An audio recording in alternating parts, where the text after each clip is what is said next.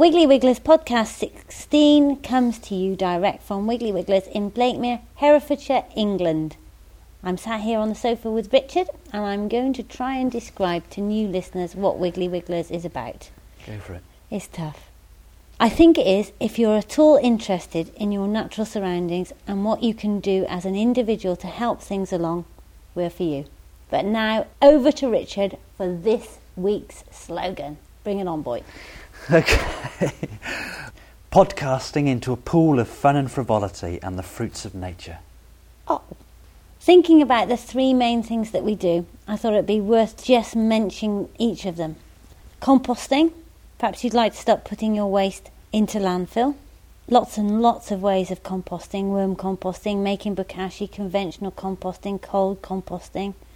And there's a new blog by Amanda Bowen who's just got a can of worms and she's blogging about it. Right. Um, so if you want to see how she gets on with hers, go to petworms.blogspot.com.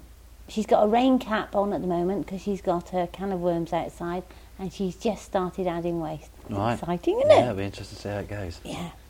Bird feeds and seeds. Phil mixes and bags all our bird feeds and seeds. And we must ask Phil next week about his 3,000 bouncy balls. Yeah. I was going to tell you, Richard, we've got a new product. We've got layers mash for chickens with 4% added bokashi. It's good for the chickens because you've got friendly bacteria or probiotic, Right. but it also helps with odour control. Oh, right. And it trialled all over the world. Wow. Yeah, That'd be quite exciting. And the last thing that we do is wildflowers and habitats. Alison grows all our wildflowers with Rob and produces lots and lots of hedging. So I just thought I'd give you a briefest overview before we move on to what's happened at Wiggly Wigglers this week. And you've been in the papers this week, Richard. Well, the Hereford Times, yeah, yeah. Well, we've, we've got this interesting situation, haven't we, in Herefordshire? Because people tend to recognise Wigglies as being the worm people. Yeah. So, and of course, we're you know we're a lot more than that now. So, you know, it's important to get ourselves in a bit of local media. There's an interesting story behind this. When we were at Chelsea last year, a school, one of the schools called Shedding Dean Primary School, had sponsorship to do a garden at the show. And they had this lovely compost bin that looked just like a cottage, you know, as a design made up by the children. So know, they had so much positive feedback from all the people that were looking at their garden that they came up to us and they asked us whether or not it might be something that we could build and sell and then, you know, give a donation to the school. In fact, everyone we sold, we thought, brilliant idea, we could do that, we could do that. So anyway, after having had the thing made, we realised that it wouldn't be financially viable. So slightly unfortunate. However, having made one, we thought, well, we've got this thing now, what can we do with it? So we had a schools competition. The schools competition was for one of the pupils in the school to say why composting was beneficial. Ah, And the best entry was from Madley Primary School, which, interestingly enough, was just down the road from us. So I took the compost cottage down to the school and presented it to Daniel, the young man who won it. And, uh, and the Hereford Times came down and took some great photographs, and of course, those were what that was in the paper this week. Um, but interestingly enough, again, we're working with Madley School on an exciting initiative where they're looking to increase biodiversity across the whole of their school grounds and tie in all the different initiatives in those school grounds with their school curriculum. So incorporate working in those school grounds, either identifying bugs, gardening, pond dipping, all those kind of things, into their lesson planning. And they're also conscious that to make a real impact, they need to involve all the parents and all the teachers that are involved in the school. when you say increasing biodiversity, my mind just goes then. What are they going to do? Well, increasing biodiversity is an interesting word, biodiversity. Somebody said to me the other day, um, we used to call biodiversity wildlife.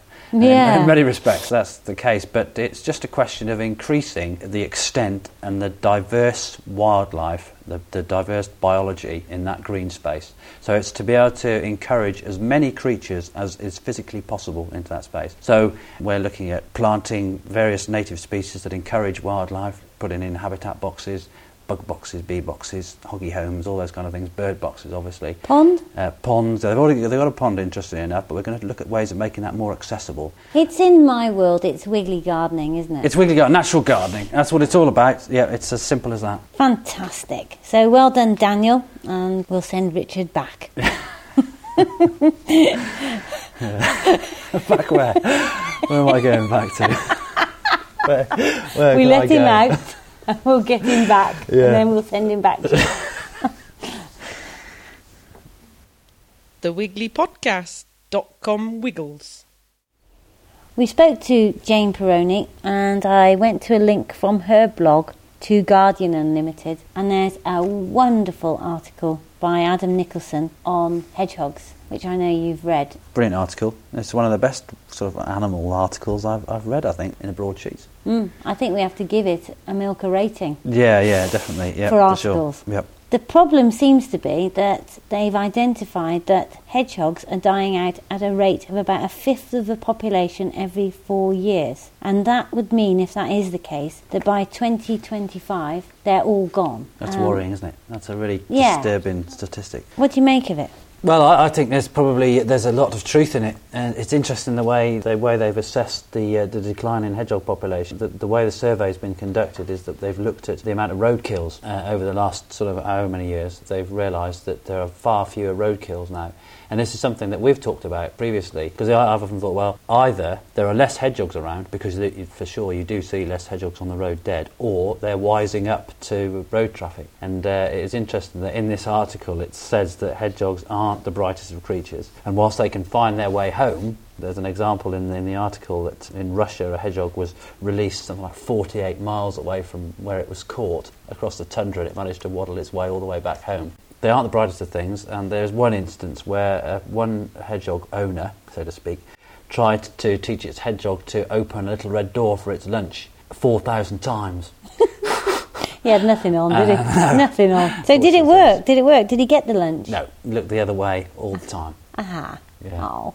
So you're saying that they're not, it's not that they're being clever enough to avoid the road. That's right. They seriously aren't They here. are. They've said in this article again there are a combination of reasons why the hedgehogs are, are in decline, but they're not exactly sure. It's a combination of reasons like road traffic is a really big bad enemy of hedgehogs, and the fact that we've got thriving populations of badgers and foxes in the countryside now. Hedgehogs are, you know, a, a really a favourite treat for badgers. And we spoke about not tidying up your garden too much, Mm. and that's a classic thing that is bad for hedgehogs. Too much tidiness is bad, isn't it? It is. Why is that, Rich? You know, if they're going to hibernate in the winter, they need those old piles of leaves and bits of neglect. I mean, again, you know, it's a classic case of nature thriving on neglect. You know, they like to sort of ensconce themselves in the butt of that unkempt hedge or the or the bottom of the big pile of compost or the, the big pile of brush that you've cut from your apple tree during the autumn of the year before. Had I better read the Philip Larkin poem? Do that. In June 1979, he was pushing his mower, a Qualcast Commodore, through his garden, and he wrote this. Yeah. The mower stalled twice. Kneeling, I found a hedgehog jammed up against the blades, killed. It had been in the long grass. I had seen it before and even fed it once. Now I had mauled its unobtrusive world unmendably. And he put down his Qualcast Commodore mower and he never mowed there again. Yeah. It's a see, it's a classic case, isn't it? A lesson well learned, but a bit late. Yeah, but what a classic, fantastic excuse not to mow your lawn. Absolutely. Forget it. Yeah, don't do it. Have a cup of tea, piece of cake, Yeah. fruit cake. Relax, read the paper, Cake. some fruit cake. Yeah. Don't mow the lawn. Yeah, good idea. Now, just before we move on to the hedgerow row with Richard and Phil the farmer, I heard Richard in the office this morning talking about rocking horse manure and snipe. Yeah. And that was the second time I've heard snipe and rubbish mentioned. So, what are you on about, Rich? We've all seen this article haven't we, in our local paper in the Hereford Times, and I heard a, a, radio show on BBC Hereford and Worcester when I was coming back from the train station the other night, and they were talking about snipe making a comeback in the county. In fact, the headline above the article in the Hereford Times says "Snipe make comeback to county." So it's inaccurate, isn't it, Phil? Well, it could be that it's just late reporting because if they made their comeback 100 years ago, that would explain why there's so many of them now because Yeah. our are in good order. Yeah. So perhaps it's just a bit of delayed information. I think it's a bit delayed. It's, it's, it's a bit inaccurate. There is a big reserve just uh, on the outskirts of Hereford called the Sturts, and it's a big area that the, uh, the Herefordshire Nature Trust got funding from, I think it was probably Heritage Lottery Fund to buy. They've gone down to this reserve, and every year they see a whole bunch of snipe down there, and they seem to think that they've, you know, they've got more snipe this year than ever. But if they had, this isn't a criticism, but if they had more of a kind of overview of all the surrounding landscape, the snipe that the surrounding landowners were able to see on their land, then they'd have a, more of an indication of, of real population numbers, population So- density. Have we got any, and have you seen any? We've got loads of snipe, particularly down on our land by the river, where they, this time of year, they love to, to roost in the arable crops. They stand out in the, the arable fields, particularly grass seed they seem to like, but corn, whatever. Are they a game bird? Tell us a bit about the bird itself. It is a game bird, and mm. they are shot in season as a game bird and eaten, although I must say I've never actually eaten one. They're a small, long beaked water bird, so that they're, I suppose you'd describe them, Rich, as sort of something like, they're a little bit like a woodcock, aren't they? Only Yeah. smaller. They're like a, they're, they're, they're smaller, about sort of half the size of a woodcock, aren't they? But they're an inland wader. Mm, that's the word I was looking That's for. the, uh, that's the that's the proper description, I guess. But uh, so they have really long bills that they're probing into soft, you know, wetland areas for grubs, worms, whatnot. In much the same way as you'd see oyster catchers and dunlins probing for, for crustaceans in the along the, the beachfront if you go to down for a walk on the seaside in the winter. Any snipe impression coming forth? They, they make a grunting sound, don't they, Phil? When yeah, they get off it's the ground. like grunting, or it's like a sort of cross between a chirrup and a whistle as Yeah. they fly, and they fly. I suppose the description is like doing constant barrel rolls. They they go from side to side, and they're very elusive birds. They fly quickly and erratically. But they do zigzag, get off the ground, they, they make their little grunting sound and So, sniper here anyway, but it's great if they've made a comeback at Kinnersley. Well, I think the great thing is that there are plenty of snipe around, but they're very shy. They like quiet. They don't like to be disturbed. So that it's good to be able to report that the newspaper article was a little bit inaccurate, but it's probably best to report that if they found more snipe coming back in the Sturts, that's good news because there weren't that many there before, perhaps because it's a bit close to town. Oh, listener, they do go on. They're just trying to avoid the moment. They are trying to avoid the hedgerow row. We don't want a row, we said. We probably agree, they said. They don't.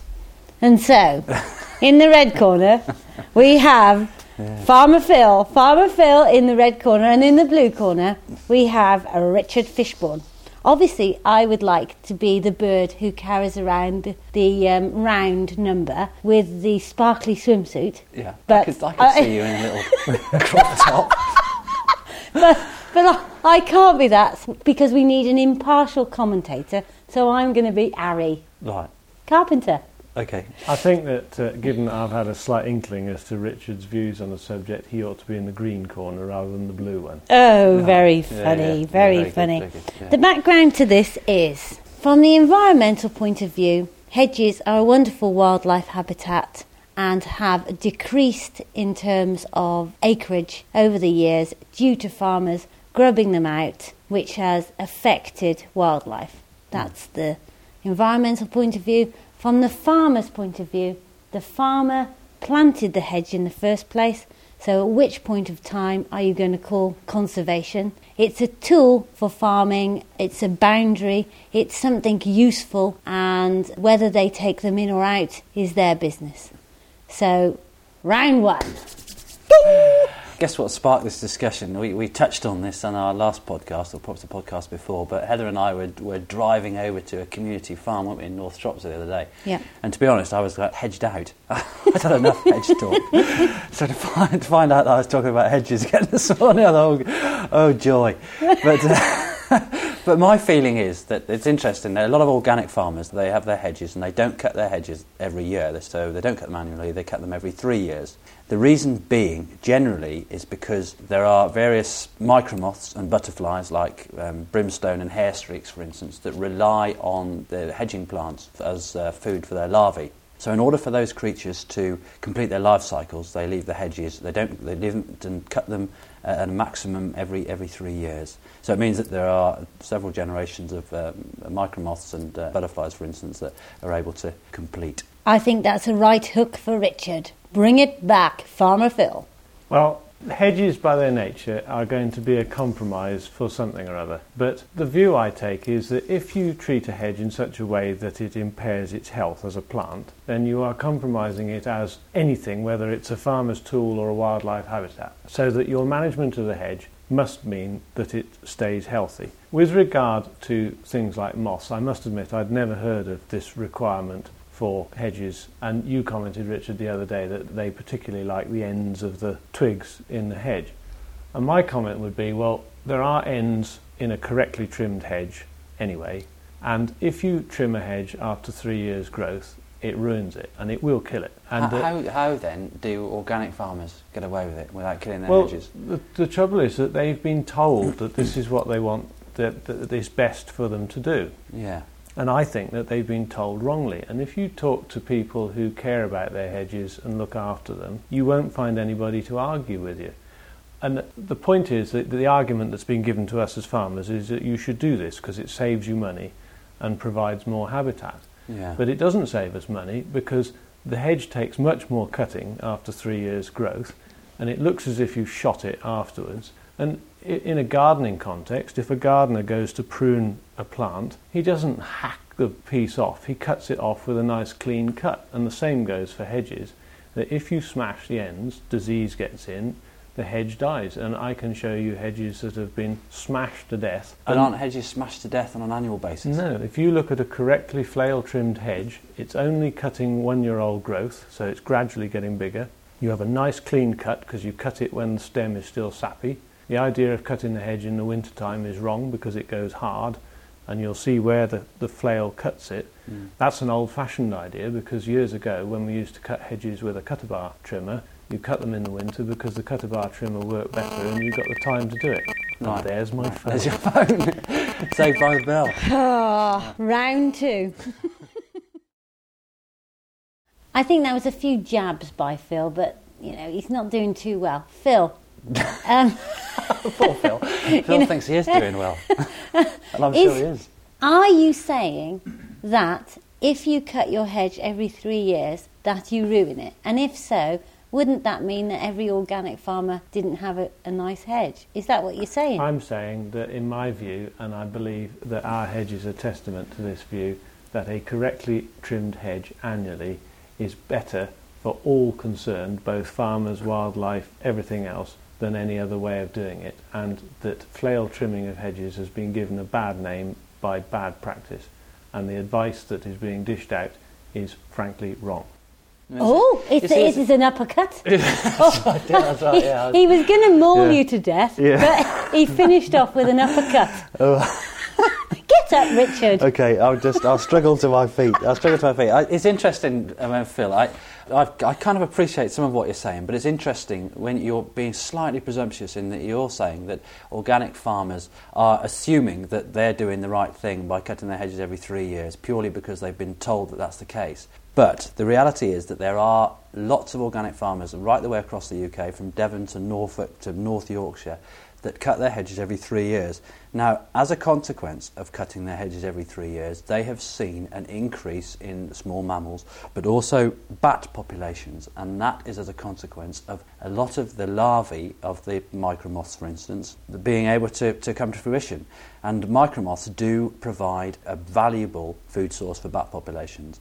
Again, you see, it's, it, it, it's, it's finding a bit of middle ground, but the bat populations don't only decrease because they lose habitat, because again, we've got a, symptom of the tidiness the countryside, which you're referring to, because you're saying that your hedges need to be tidy, and really, you've got there's a slight mindset in that you're thinking that, that your hedges should be tidy, which they do. Fair play, your hedges are aesthetically pleasing, but they could provide more habitat for wildlife. So, whilst it might take a little bit more effort, a bit more time, might be slightly more difficult to cut the hedge in a reasonable way every three years, they've seen the benefits of doing that. Wow. I've gotta I mean, I mean, the, the That's ca- uh, just a minute. I mean, the chemistry And- in the and room. the other- I mean, the other you thing think is, this is while a I- joke? There's a big I'm- row on now. While I'm flowing, while I'm flowing, I, I have the, you know, I have the Actually, highest. Richard, I think you've had enough time. No, no, uh, no, no. I have the, you know, I have the highest regard for Phil, and, and, and I appreciate he's a good human being, and he, and he farms, he does farm sympathetically, but the hedges here could be better. They could be better, Oh. And they're very tidy. They're nice. They're cut in a nice kind of A shape, as uh, you know, as uh, traditional he- hedges are cut. There's plenty of height, but my feeling is that they could be denser and they could be wider. It's in many respects, Phil, you'll appreciate this, size isn't always everything. How did you know? Heather I must me. stop Richard here because Farmer Phil loves his hedges. He's won awards for his hedges. His hedge is part of his person, and his eyes have gone steely grey. I'm going to a- get a real punch in a minute. yeah. That'll really help my indigestion. I really think you're in danger. Uh, so I have to give him a chance because they're his hedges. Yeah. He loves them. yeah, absolutely. The- the Right, first- compose thing- yourself. Yeah, I'm, I'm totally composed. Yeah. But the first thing I should say is that Richard, we were actually allowed ourselves to say that not cutting the hedges every year was an organic farmer thing. It's not. No. It's an environmental technique that is promoted by the government through ELS and so on. It's not just organic farmers. So that's the first thing. Sure. The second thing is that when we came to Blakemere, the hedges were about two foot tall and about a foot wide, and it's taken them 20 years to get to the size that they are now. Hmm. And I Can we have the size of the hedge so that listeners can get an idea of what we're talking about? Well, ideally, they're aiming to be between eight and ten foot tall and four and six foot wide. Right. And what is interesting about your comment is that I would use the same argument to say that's why they are good habitats. They could be thicker, and one of the ways that they probably in days of old would have been managed to make them thicker is that they would have been laid. But when we came here, it was a farm that had a lot of sheep on them, and they had basically had a lot of buds eaten off the bottom of them, which is why some of them are not very dense in the bottom. But they're getting better. But in terms of habitat, I've got to disagree with you. Cutting a hedge every year makes them denser. If you cut them at the correct time of year, the plants fruit after you've cut them, and there is loads of fruit on them, and in many ways more than if you don't cut them. And I actually believe that, and if you look at the numbers of birds that nest in them, they are a better habitat by being smooth and cut so that predators can't get into them. Yes, we, we haven't finished by any stretch of the imagination, Mm. But I can't see that it's right not to trim them every year. And one of the reasons I can see that is down at Preston by the river where the soil is very good. They grow sufficiently in one year to close a single track lane Right. so if you left them for three years, you want a chainsaw, not a hedge trimmer. But I come back to the idea that if you cut them at the right time of year, they're healthy hedges and therefore they're good for everyone. There is another situation. I noticed you, you know, when you mentioned about fruit, hedges fruiting. I mean, uh, for sure, hedges are really, really important because they do provide lots and lots of fruit, especially for our migrating birds that we have here in the winter, like uh, fieldfares and uh, Mm. and redwings and whatnot, as well as our you know native species. And there is a situation where this this relentless flailing of hedges that we seem to have, you know, this kind of consciousness of, of tidiness. Um, is is taking away the fruit, and there are you know bird populations are suffering as a consequence, and there has been that is being documented. So it's interesting you, you when you mention about your hedges being cut. What time of year would the, the best time for a hedge to be cut in order for it to fruit more would be? We aim to cut all our hedges, roughly speaking, between the end of July and the beginning of September. Yeah. You see, there is a there's a school of thought that that is the completely the wrong time to cut it because I know there's the- a school of the- thought, but I believe it to be wrong. But there's the very time where where there are uh, we'll go we'll go on to something else in a minute. But that's the very time where there are lots of butterflies, for instance. They'll lay their little eggs, tiny little eggs, on the tip of a thorn or on the on the end of a bud. And if you cut that hedge in July, then that's it. That's that generation gone. I, I've got to disagree with you. After you've cut the hedge, you go and look at it, there are still loads of tips of thorns and so on. And the reason that there are is that the hedge is only being cut on new growth. You'll Right. find that our hedges get, it might only be an inch, but they get bigger every year. yeah. And that is the, the thing. That if you cut a hedge back to the same knot all the time, and you'll see loads of hedges in Herefordshire that this has happened, and they have these gnarled, rough old bits where the, they get trimmed to every year. Yeah. I would agree with you, it's bad for everything. But if you trim them correctly, it's no problem at all. And all right, it might be a compromise for the, the butterflies or moths, but if you ruin the hedge, it's a much bigger compromise for everything else, notably all the other wildlife, but also the farmer. It ceases to be any use as a hedge, and after all, he put it there in the first place. You did bring in a little side swipe there by keep mentioning just aesthetic. Don't you, Rich? Which I think was quite clever. Aesthetic, yeah. yeah, just so that. Well, this is our. I mean, we're all the same, you're- aren't we? It's uh, making sure that everything's tidy all the time. And Phil brought it in. I mean, it is important for Phil to have a tidy farm, which is a- admirable. In, Is that in the main respects. thing, Phil, for the hedge? No, if you don't trim the hedge, it grows into a sprawling mass and it's useless as a hedge.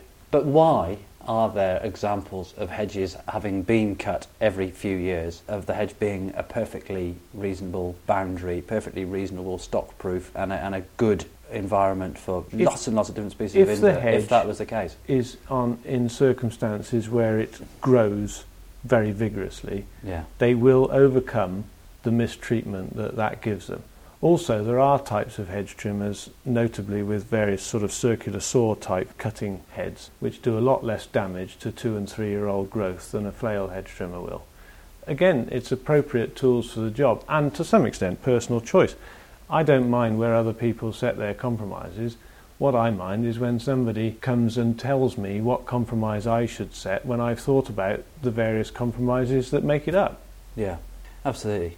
Well, the thing is, you see, we do tend to agree Not today, on love. most things. I mean, I, and I'm, I'm having problems disagreeing with you. I mean, I'm not entirely convinced. Is that a submission? But, uh, I no, think there's a don't knockout think, it's definitely not a submission. Definitely not a submission. I, I mean, in many, in many respects, I can see exactly where you're coming from. But you are, in many respects, also saying that there are, you know, there are horses for courses. So, in some instances, some of your hedges may be perfectly happy to be left for longer than a year Well, to be cut. I, I would agree with don't. you So, for, for a number of reasons. There are things like hazelnut and things like that which doesn't make Yeah. very good hedges. right. But if you let them grow in an area where it doesn't matter, you don't worry about it, that's not a problem. And we do have areas on the farm where we don't trim the hedges or we only trim the sides or whatever for various reasons. The things I think are much more important is that there is a network of hedges so they all join up and that you look after them and they're healthy. And then they provide, well, wildlife motorways for want of a better Yeah. expression. Ding! Last comment Heather said at the top of this piece that farmers had pushed all the hedges out. I would just like to correct her on that, that more hedges in this country have been lost to road building than anything else. The knockout punch, You're bound to be biased there because obviously. because you're married to it. Right, go into your corners, boys, and towel off. Thank you.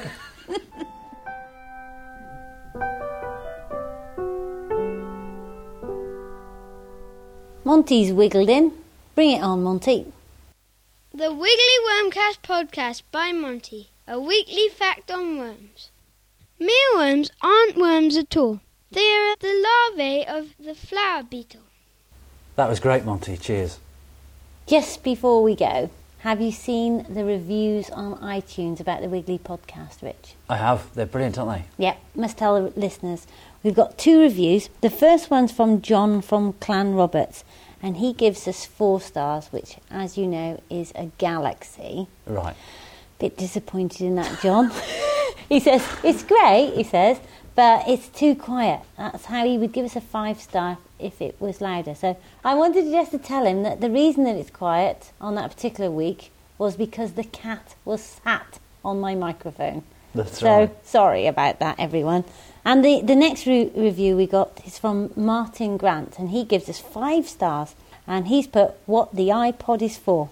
And it's a glowing report, and I promise I didn't send it in. it says each podcast from Wiggly is full of great information and sounds like great fun to make. I'm hooked on the Wiggly podcast. Nice words. Yeah. So thanks, guys, Martin and John, for your reviews. Yeah. Cheers. Much appreciated. Now, we'd really like you all to review our podcast on the iTunes Music Store, but it's a bit of a toughie to get to. So Mm. here's your instructions if you can be bothered to go.